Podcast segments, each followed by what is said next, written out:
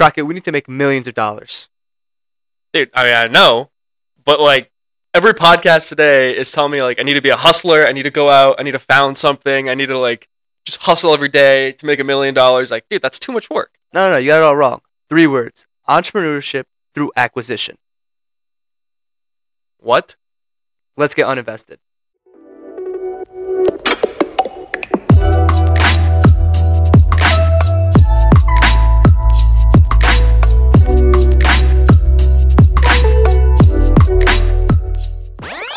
Pause here. Today we talked to Lucas Philips all about his journey as a student founder, raising millions of dollars for his coffee startup. But we actually found the second part of the conversation to be particularly interesting, specifically his views on being a repeat founder versus an original founder and what that looks like from a leadership journey perspective. So we'll post the original conversation a little bit later, but for now, please enjoy the second half. Yeah, one thing I find really interesting is that you didn't go and start another startup. You went ahead and bought like a hundred year old business we read in your newsletter that you said you want to find a business that's generating two hundred to five hundred thousand dollars in discretionary earnings that you could grow yourself and build a differentiated brand.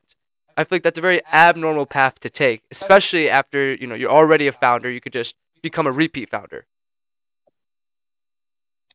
Correct. I could have maybe become a repeat founder, right? And I and I looked at all of these different I, I felt like I had three options if I wanted to continue to be an entrepreneur, right? One option is to start a business from scratch and grow it like with like bootstrap it, right? So don't bring in any outside capital.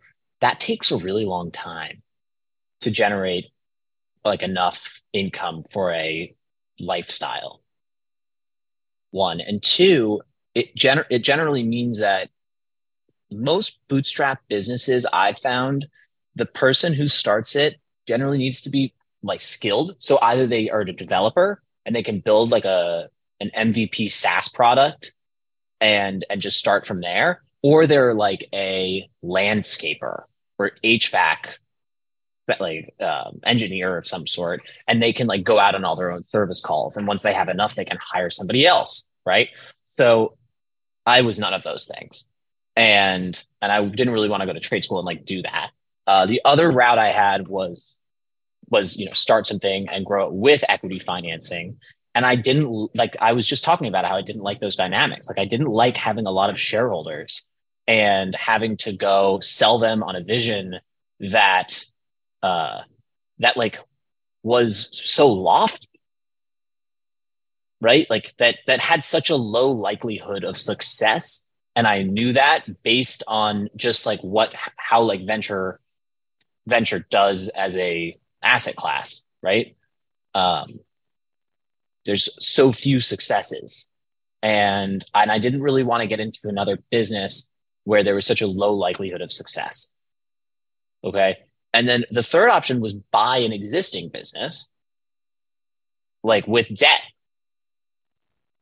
And and as I looked more into that, I just keep became fascinated by it because there's a much lower, like a very high likelihood of success relative to starting a business bootstrap. That's the lowest likelihood of success. Starting a business with venture financing, that's second highest. And then there's like a huge jump in likelihood of success to buying an existing small business. So that was one that I thought was cool. Two, um, buying an existing business, there's there's like so much of the wealth in this country is tied up in small businesses that are owned by baby boomers and they're all retiring right now. In like this entrepreneurship through acquisition world that I'm in, they call it the silver tsunami. It's like all of the wealth from those with silver hair is coming down to to to younger generations and like do you guys want to work at your dad's, you know, janitorial company? No. But does your dad's janitorial company generate like $800,000 a year in discretionary earnings?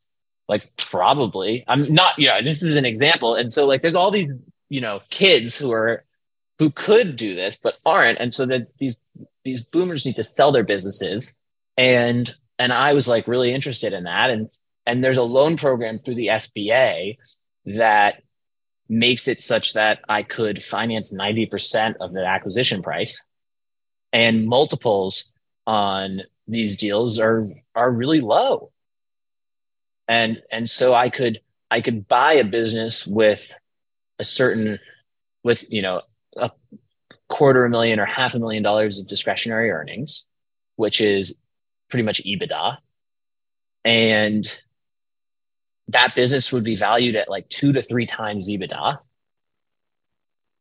And so let's say the business is generating, you know, quarter million a year in, in EBITDA and you multiply that by three, right? So it's 750,000. You can buy that business and buy that quarter million a year uh, in, in, um, in earnings for $75,000 down and finance the rest and pay that back over 10 years and et cetera, et cetera. I mean, if you're putting down 75,000, call it a hundred with closing costs and stuff, right? And the business is generating a quarter million a year in EBITDA, you have a hundred percent ROI in year one. And that's even after the debt service because the 250,000 will pay for the debt service. So it's like it's it's I mean it's similar to real estate economics and investing where you know you buy an asset and that asset generates income and that income pays for the debt and hopefully cash flows a bit on top of that. But and so I was always really interested in real estate investing for that reason. But what I've liked about this instead is one like I get to take this experience I have as an entrepreneur and apply it in an active way instead of real estate investing where it's more of a passive investment most of the time right? One. Two in a real estate you can there, there's really only one way to increase your cash flow which is raising rents. Or like lowering operating costs but there's very few operating costs. And but in in a business it's infinite. You can raise you can raise your revenue and your earnings an infinite amount. And and and the the skills and expertise needed to do that were the exact things that i enjoyed doing most in my career. So i was like you know now when i explain this to you you're probably like oh this makes a lot of sense. And it took a lot of soul searching and thinking about it in order to get to this. But then you know you get to this thing i want to buy a business. And it's like what business do you want to buy? And that was a whole nother process. Mm. Wait, so in essence, you basically became a one man PE shop. You got debt, you're paying it off with the cash flow of a business and upgrading that cash flow essentially. So it seems like me and Crockett need to quit our jobs, start a little PE shop, and just buy every brick and mortar in Evanston. The thing about it is P private equity, they buy businesses that are large and established with management teams that can operate them themselves. And the private equity shop has a few goals that they come in and say to the management team, this is what we want to do. And they work together and they get it done. And the private equity firm can then, once they have that meeting, they go look at the next deal or they go raise money. Like I'm in my manufacturing plant every day managing like the floor. When I bought the business, I was actually a part of production for a while until I had turned over my team and hired reliable people and hired a supervisor and trained that supervisor. And then i was able to come into my office and start working on sales. But i mean i it's a small business is a very different thing than a lower middle market kind of business that a, a small cap private equity shop would look at. So, so but in terms of the return profile it's it's it's a smaller sum of money that's invested, but as a like but the ROI can be even greater as a percent because like there's more upside because you buy the business for a lower multiple because it's so small and there's more risk. So the and then as I grow it, if one day I could sell it to a little private equity business, then there will be multiple expansion along the way too. And it's just you see, so it's, it's interesting, but it it's it's also been like brutal. Like it's very difficult. Well, I mean, what's interesting about like this part of your path to me, Lucas, and I'm, I'm curious to hear your thoughts, is like you're a serial entrepreneur, right? Like from high school to brew bike, and now you have started this journey where you're like almost a, a serial. Well, I guess this, this is where I'm curious. Like, what does the horizon look like for you? Obviously, you know, Newark Auto is your baby now, this business that you've acquired and that you are now running. Like, is your goal like to be a serial small business acquirer and owner? Like, is is the next. Yeah, are you gonna like, expand? Are you gonna expand your portfolio? Do you plan to sell this in a few years, grow it, or keep this in your portfolio? Add another business once this is established. You brought on your own team members, and you could just keep going business to business. like your your target before was find a business. Like, oh, sorry. Go ahead. I mean, first of all, Newark Auto, I found I wanted to buy a old school manufacturing business. I wanted to buy an old school consumer products business. Okay. So something with a physical product that was really stuck in the old economy. And so maybe they distributed to retailers, but they didn't sell direct to consumer at all. And they were just, there was a lot of efficiency that could be gained by implementing new technology. Right. So what I found is a 115 year old manufacturing business in New Jersey, and we make replacement carpeting for classic cars. So, not floor mats, like actual full carpeting kits in the car. And we'll make the kit in a number of different materials and colors and pack it up and then ship it out all over the world to people who are who are restoring their vintage cars. And I have a team of sewing machine operators, and uh, I when I bought the business, we were cutting everything with hand scissors and chalk and paper patterns.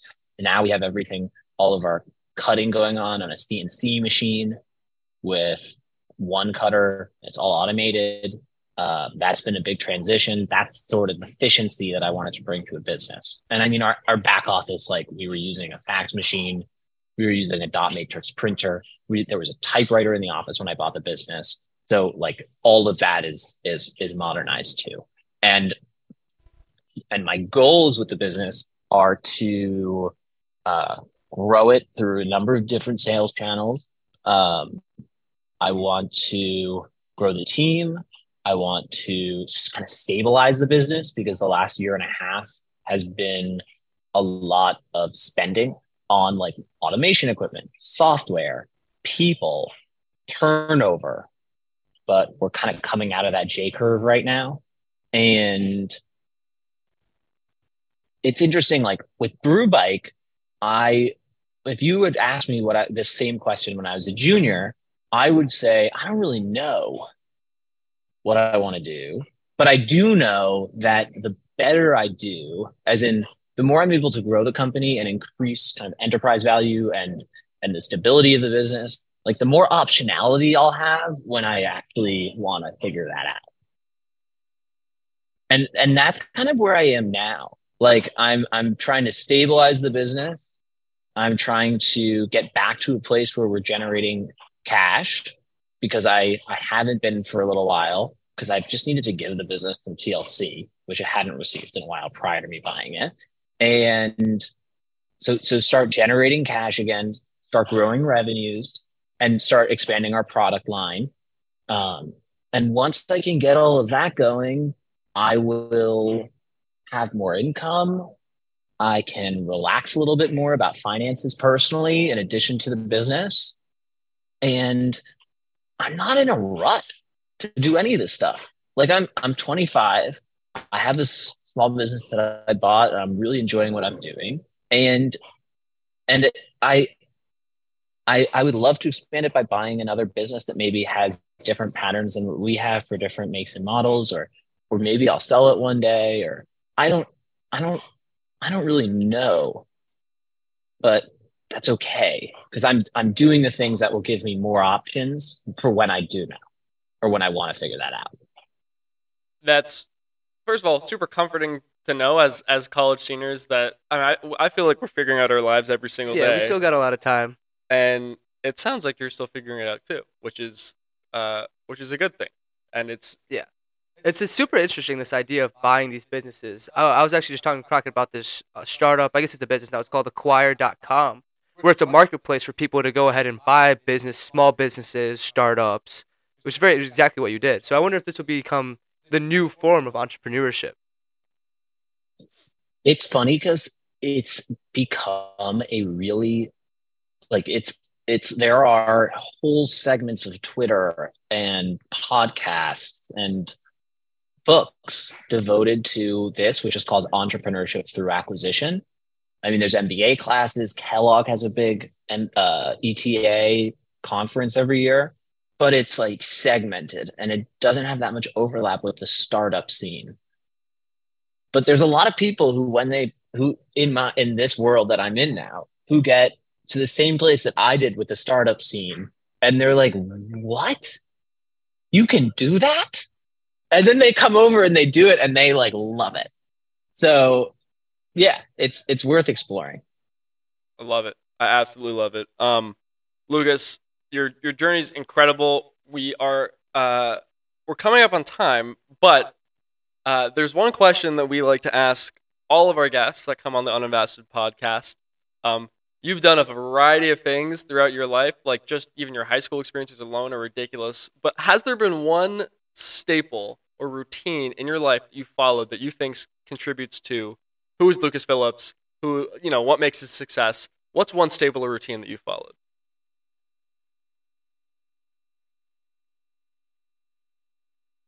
Well, when I think about one that like from high school all the way through now, it would be sleep. Just getting really quality sleep every night and and understanding that if I'm not going to get quality sleep that, that night, I'm not going to get quality work done for a day or two. So only really trading off the quality sleep when I'm willing to trade off the quality work. And that's I mean, there's that's that's one of them, and I I'm such a big sleep guy. Uh, the I mean, the other one would be uh, some form of like meditation that I've done. So in, in college, I did just like I used like the Calm app or Headspace starting when I was a freshman, and then when I graduated, I did a training on transcendental meditation because I was just wanting to like take it a step farther. I had been really uh, devoted to like doing Headspace or Calm every day, and I wanted to learn more. So I did uh, a training, and it was great. And I, I still practice TM every day now. It's twice a day, 20 minutes. It's mantra based. Um, it's great. It's like kind of like grounds me in the morning, and then in the afternoon I'll do it again, and it'll ground me for the rest of my day. So uh, those are the two things that I. Those are the those are the two things that I can say I've done as routines since for the last like eight to ten years. Thank you so much for coming on, Lucas. Sadly, we can't talk to you all day. I could talk about this entrepreneurship through acquisition, you know, for hours on end, but sadly, the world keeps turning. I'm Sahil Seth. I'm Crockett Calloway. I'm Lucas Philips. And this is Uninvested. Thank, Thank you. you. Crockett, take it away. Subscribe to our YouTube right now. Hit that follow button. Follow us on IG. Make sure to check us out on Spotify and Apple Podcasts as well. Peace. This is a personal video. Any views or opinions represented in this video are personal and do not represent those of people, institutions, or organizations we may or may not be associated with in a professional or personal capacity. The views expressed are for entertainment purposes only and not to be misinterpreted as actionable investment advice.